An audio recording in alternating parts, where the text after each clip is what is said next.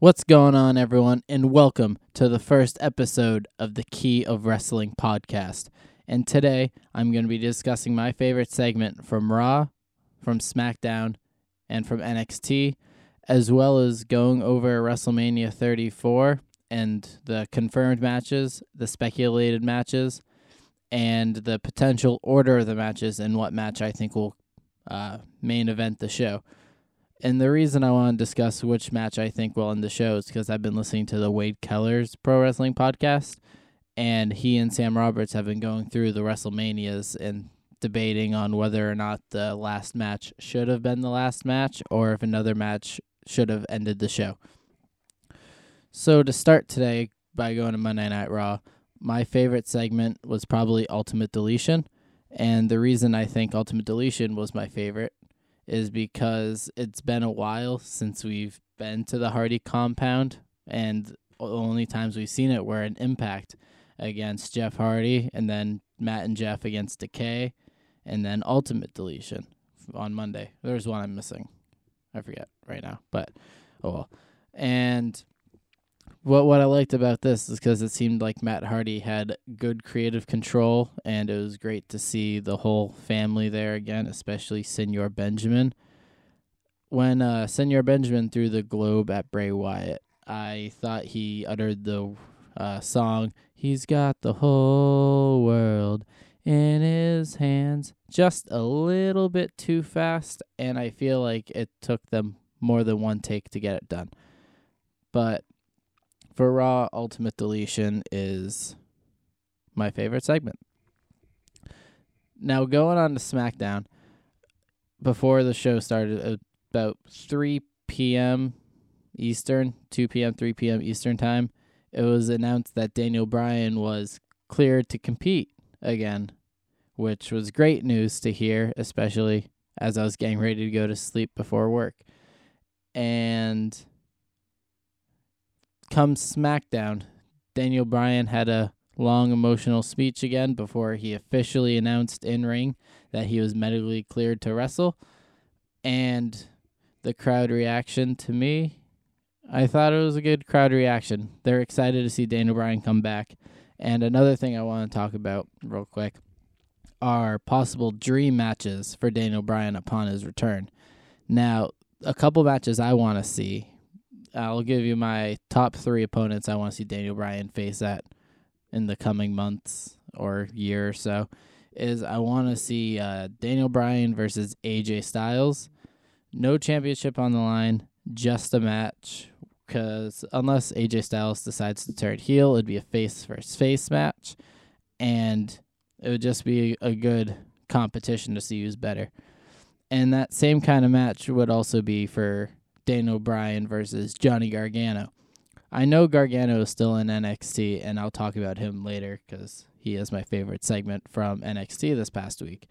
But just uh, Daniel Bryan is the most over face on SmackDown Live, and Johnny Gargano is the most over face in NXT. And once NXT, or not NXT, when Johnny Gargano comes up to the main roster, I feel like uh, Daniel Bryan versus Johnny Gargano would just be an instant five star classic, in my opinion. Now, come to my favorite segment from SmackDown. It's not the first appearance by Daniel Bryan, it was actually the second appearance by Daniel Bryan when uh, Kevin Owens and Sami Zayn finally arrived to the arena. And Daniel Bryan had some very fun news for the two of them. Yep, that's right. He fired him. But given how the story's been going with Shane McMahon and them as well, I think that's obviously not lasting long. That's not an official firing, yada, yada, yada. And come next week, I think they're going to set up a Daniel Bryan and Shane McMahon versus Sami Zayn and Kevin Owens match, which come WrestleMania, the crowd's just going to go insane. And I'm really excited to be there to see that. Now, moving on to NXT, my favorite segment from there is when Tommaso went to the ring. He was just eating up the boos like he had done the past couple of weeks. And he actually spoke this time, saying that Gargano's never coming back.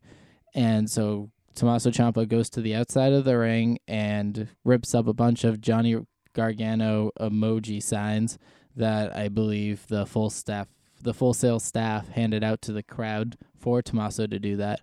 And then as he ripped one towards the entrance ramp, Johnny Gargano, I think he ripped off a mask and attacked Tommaso Ciampa, where security guards forcibly removed him from the building. And I love how they showed the whole process of them removing Gargano from the building and not allowing him to back in to get back into the arena. But as of 41 minutes ago from the start of this recording, uh, WWE uploaded a video to their YouTube channel to continue the feud between Johnny Gargano and Tommaso Ciampa. Uh, the title of the video is Johnny Gargano tries to chase down Tommaso Ciampa in the WWE PC parking lot. Uh, I actually, I really liked this video. I watched it right before I started recording, and it started with uh, Heavy Machinery, Otis Dozovic, and uh, Tucker Knight just walking, talking about their gains and how it's bulking season.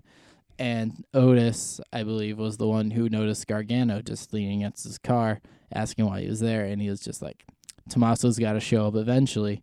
So Tommaso pulls up and Gargano sees him. He runs out his car with Tommaso at his window down, and Gargano actually got the car door opened, but Tommaso forced it shut, backed up with Johnny re- Johnny uh, running after him. And then Tommaso uh, drove or sped forward and Johnny Gargano was chasing him, and then he obviously Johnny Gargano's not going to keep up with the car, and Tommaso gets away unscathed this time. Now, I have not looked at any NXT rumors, so I don't know where they're going with this at the moment. Like for what the, their obvious match they're going to have at NXT Takeover to New Orleans, but I've seen at a couple places, especially in the comments of this video, is that they are having an unsanctioned match at NXT. I'm sorry if that spoiled it for anyone. I don't know how many people are actually listening to this, but that's what I've heard. I don't know how true it is, but again, that's just what I've heard. And that match will steal the show at NXT Takeover New Orleans if it indeed does happen. And I'm excited to see, hopefully, see Johnny Gargano kick Tommaso Ciampa's ass. Now, that was just a quick uh, segment to talk about my favorite segments from Raw, SmackDown, and NXT. Oh, and also um, the match between Mustafa Ali and Drew Gulak on 205 Live was a really good match, and I was really disappointed when Drew Gulak did not win because I was rooting for him. I would have loved to see Cedric Alexander versus Drew Gulak at WrestleMania. But sadly, that's not happening. But Cedric Alexander versus Mustafa Ali at WrestleMania for the Cruiserweight Championship will be a nice, fair competition of a match since they're both really over faces. And I do not want to see that match on the pre show for the Cruiserweights to be on the pre show for two years in a row. Now, before I get on to the WrestleMania 34 card and who I want to see on the pre-show, not who I want to see, who I think will be on the pre-show and who should be on the main show and who should ultimately end up main eventing WrestleMania 34. Uh, I want to talk about the mixed match challenge. It was uh, Alexa Bliss and Braun Strowman versus The Miz and Asuka. Now, I like how they teased a kiss several times between Alexa Bliss and Braun Strowman. Even in the post match interview, they teased it. Now, what do you think the chances are that Alexa Bliss is Braun Strowman's partner at WrestleMania? And that'll be after she potentially loses her championship and then just win the Raw tag team titles with Braun Strowman. I just think that'd be hilarious. I also feel it's highly unlikely. But again, you never know. I ultimately think Braun Strowman will just say he um, never decided to have a partner and just went out on his own. But getting ahead of myself here. Miz and Asuka won. Braun Strowman put Miz through the barricade, and then Asuka uh, made Bliss tap out, I believe. Yeah, I think she made her tap out. Okay, moving on. So as it stands right now, there are one, two, three, four, five, six, seven, eight, nine, ten, eleven confirmed matches for WrestleMania, as well as three uh, predicted matches that are obviously predicted to happen at the show, and some big name wrestlers who don't have a set match or spot on WrestleMania yet are Elias, the Hardys, Bray Wyatt, and Samoa Joe. But I heard Samoa Joe isn't supposed to be there in time, but he could be an option for Braun Strowman because he was supposed to be out until like right after WrestleMania.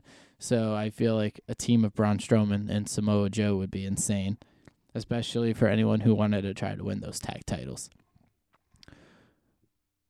Okay, so the matches that I feel like should be in the pre-show should be the Andre the Giant Memorial Battle Royal, as it's usually been, except for the first time. I think the United States Championship match between Randy Orton, Bobby Roode, and Jinder Mahal, and that's because I don't feel like anybody actually cares about this match, including myself. Sure, I like Randy Orton and I like Bobby Roode, and not really a fan of Jinder Mahal. Just all three of them have been boring as of late, and that's not a match I'm actually I actually care about. That'll just be a break for me to replenish my drinks and my snacks for the rest of the show because I don't know of any other matches I would actually want to take a break during. Now, the third match I think should be in the pre-show should be the WrestleMania Women's Battle Royal. And I know it's only the first Women's Battle Royal, and I can understand people's arguments for it to be on the main card. I just feel like it should be on the pre show because it's a Battle Royal, and the Andre the Giant Memorial Battle Royal is on the pre show. And I really don't want to see the cruiserweights on the pre show again. I want the, I feel like the best option would be to have the Andre the Giant Memorial Battle Royal first then the United States Championship match, followed by the Women's Battle Royal on the pre show, and then have WrestleMania open with the Cruiserweight Championship. Because that's when the first eyes are there, and people who maybe aren't normally wrestling fans will see a, this potential new style of wrestling and become full time fans again. I don't know. It's a hope. That's just what I would like to see. All right, so moving on to uh, the middle of the show can be in whatever order they want. Um, however, I feel like the SmackDown Women's Championship should at least come after the Raw Women's Championship, just because we also got Asuka who's defending her streak in this match, and plus she was the Royal Rumble winner, and I really hope she destroys Charlotte Charlotte Flair. I re- really don't like her like at all every time she comes on my TV, I just want to like turn it off and wait until she's done whatever she's doing. So I just want to see Asuka kick Charlotte Flair in the face, uh, kick her in the stomach, kick her in the legs, put her in the Asuka lock, and I want Charlotte Flair to tap out. And personally, I wouldn't be surprised if Carmella cashes in either mid match or after the match and either pin let's see pin Asuka if Asuka wins the match to end her streak that would be a really big swerve that I honestly wouldn't complain about because then we wouldn't have to worry about Asuka's streak every single match. It's different when she was in NXT because she didn't wrestle every week. And now that she was on Raw and presumably now on SmackDown for the foreseeable future, she's been wrestling every week, and just hearing about the streak is kind of getting on my nerves. So once this, as the faster the streak is over, the faster we can just move on from it, and yeah. So I think if Carmella somehow cashes in mid match like she attempted to this past Tuesday, I think that she should pin Asuka again, where she can sneak away with the title and Charlotte has a reasonable complaint to try to get her championship back, which would set up the Charlotte Flair Carmella feud, possibly with Asuka involved in a way. and potentially set up a triple threat match for the SmackDown Women's Championship at Backlash the following month. So the, the there's let's see. There's probably about 5 matches that could close the show this year at WrestleMania. And those 5 matches would be the WWE Championship match between AJ Styles and Shinsuke Nakamura, Ronda Rousey and Kurt Angle versus Stephanie McMahon and Triple H, uh, the Universal Championship match between Brock Lesnar and Roman Reigns, the uh, John Cena versus The Undertaker. If this is the, it, I can't speak. If this match actually happens, and less likely would be a Charlotte Flair versus Asuka as well and all of these matches have credibility to be the last show on the card. And I really like that this card has this much diversity in what could be what could go on last because any one of these matches I don't think anyone would ever complain about this match going on last. Maybe except the Universal Championship match with Roman Reigns winning, which is more than likely with Brock Lesnar's contract expiring. But moving on from that point, obviously, Universal Championship match, Brock Lesnar Roman Reigns. That's probably going to be the one to end the show. But um, the reason that obviously as the credibility ended is the Universal Championship and the high caliber names in the match. Uh, the second match that could possibly end the show would be the WWE Championship of AJ Styles versus Nakamura obviously the some of the reasoning is uh, the WWE Championship and the prestigious title that it is. It should end the show usually more times than not, but also Shinsuke Nakamura had won the Royal Rumble, which guaranteed him the quote unquote main event of WrestleMania. But I feel like WWE is going to put this towards the end, maybe like the third to last match. I just I just feel like that's just what WWE is going to do. And their first match at Wrestle Kingdom 10 two years ago was freaking fantastic. So if this match is anywhere anywhere near the caliber of that match, it should be a show stealing potential. The third match that has, the potential to close the show is uh, Ronda Rousey and Kurt Angle versus Stephanie McMahon and Triple H. And I feel like this is a pretty obvious reason for this potential, and that would be Ronda Rousey and the mainstream star that she is. Just seeing her and Kurt Angle at the end victorious, presumably, as the show closes, would probably be huge for the company at WWE and potentially huge for Ronda Rousey in her future in the WWE as well, setting up the career that she's going to have excuse me. Um, the fourth match that's kind of unlikely would be the SmackDown Women's Championship Charlotte Flair versus Asuka. Uh, Asuka is the Royal Rumble winner. This guarantees the quote unquote main event of WrestleMania, just like I said for Shinsuke Nakamura.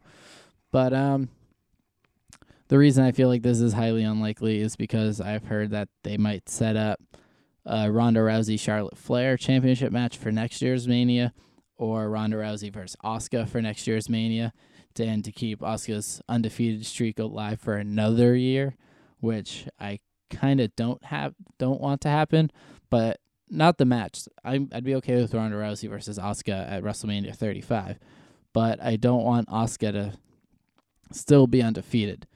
I think that's just asking a little bit too much of the fans just to bear through Asuka's undefeated streak. Now, the fifth match that has the potential to close the show that hasn't been officially announced yet would be The Undertaker versus John Cena. And now, why I feel like this has the potential to close the show is because the reported rumors of The Undertaker coming back as the American Badass. And I feel like The Undertaker could go over on John Cena and close the show in victory as Taker officially retires. I feel like if this match does go down, this will be The Undertaker's last match in the WWE, and not just the WWE in his career. So, what better way to go out than with a win in the main event against the biggest star in the company for the past decade plus? Um I'm just going to talk about the other matches and what I feel could happen. Um just real quick. Oh, what did I talk about? Um the Raw Women's Championship, Alexa Bliss versus Nia Jax. I feel like no one asked you to speak. You Amazon Echo. Anyways, for that match, I like the way they're building up that story. I just want Alexa Bliss to win just because I never want to see Alexa Bliss lose. I know that's a very fan reaction and reason, but that's just my reality. I just never want to see Alexa Bliss lose. And the other match that would really be um, great is going to be the Intercontinental Championship match between The Miz versus Seth Rollins versus Finn Balor. And I feel like this one also has the potential to steal the show. And I don't think The Miz is going to lose because um, he's only like, what, 50 or so days away from becoming the longest reigning Intercontinental Champion of all time. And I feel like WWE is to have him break that record before he decides to lose it. Or not decides, before he actually loses the championship. And now looking at the Intercontinental Championship match, I completely forgot to mention earlier the third person I'd like to see Daniel Bryan face, or at least in my head, I think I forgot it. If I didn't, you can just skip this part. But I love to see. We need to see Daniel Bryan versus The Miz, like in some time in the next year. Personally, I would like to see it as a world championship match at WrestleMania 35, but I don't feel like that would happen. Like have The Miz going as Universal Champ or WWE Champ if he goes back to SmackDown, and have Daniel Bryan be the challenger, and just kick the Miz's ass for the way he treated him as general manager when the Miz was on SmackDown. Or I feel like a popular decision would also have uh, the Miz versus Daniel Bryan at SummerSlam. I don't know if any championship should be on the line. Maybe have the Miz be Intercontinental Champion up until SummerSlam, and have the same thing, but have Daniel Bryan win the Intercontinental Championship at SummerSlam instead. Um, let's see. A couple other things that I watched in re- wrestling. I'm just going to talk about wrestling for a little bit in general. I watched Ring of Honor this week. That was a I really enjoyed that show, especially the 10-man tag between the Bullet Club, um the Kingdom and crap. What do Daniels, Kazarian, and Scorpio Scope? Oh, SoCal Uncensored. SoCal Uncensored, the Kingdom versus the Bullet Club. I found that match really enjoyable between the on and off uh, Bullet Club is fine moments where sometimes they're dysfunctional and sometimes they're on the same page. So who knows what's going on with the Bullet Club? But at uh, the ROH show in New Orleans, uh, Supercard of Honor, Cody versus Kenny is going to be a freaking fantastic match. And also just some news and impact uh, on their uh, YouTube channel next week. I think it is that they're having um champion versus champion, Austin Aries versus I don't know who's going to defend it. It's either going to be Matt Sydal or Josh Matthews in a title versus title match for the Impact World Championship and the Grand Championship, just because Austin Aries has never held the Grand Championship. And I just love how Austin Aries is the belt collector since he left WWE. I just think he think he looks like a complete just quote unquote stud, just carrying four belts around all the time. And with Austin Aries showing up at Ring of Honor, eyeing the TV title, and now him uh, eyeing the Impact Grand Championship, the possibility of him having six, I can just have the visual of him carrying six belts, and I just think that'd be hilarious. uh, excuse me again. But I think that's all I have to talk about for this week. I'm sorry it couldn't be longer. I, it would have been if my co-host would be there, because then we could have had a back and forth conversation about everything I talked about and more, because stuff would popped in my head as he was talking. But I'm actually surprised that I've gotten it to this 25 minute mark so far. So, in closing, you can find me on Twitter if you want at William Kliskey, or Twitter and Instagram at William Kliskey, and you can follow the show on Twitter at uh, KOW Podcast. And please subscribe for, or please subscribe to the podcast on iTunes for a new upload every Saturday, or I'm shooting for every Saturday, and for pay per view reviews on Monday. Mondays. Wow, this outro is really bad so far. But yeah, uh, follow the podcast Twitter at KOW Podcast and follow me on Twitter and Instagram at William Kliskey. Subscribe to uh, subscribe to this podcast on iTunes and the podcast.com website.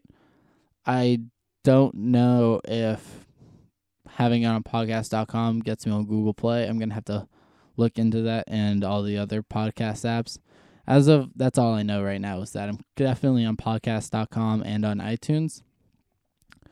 So, I'll talk to you guys next week.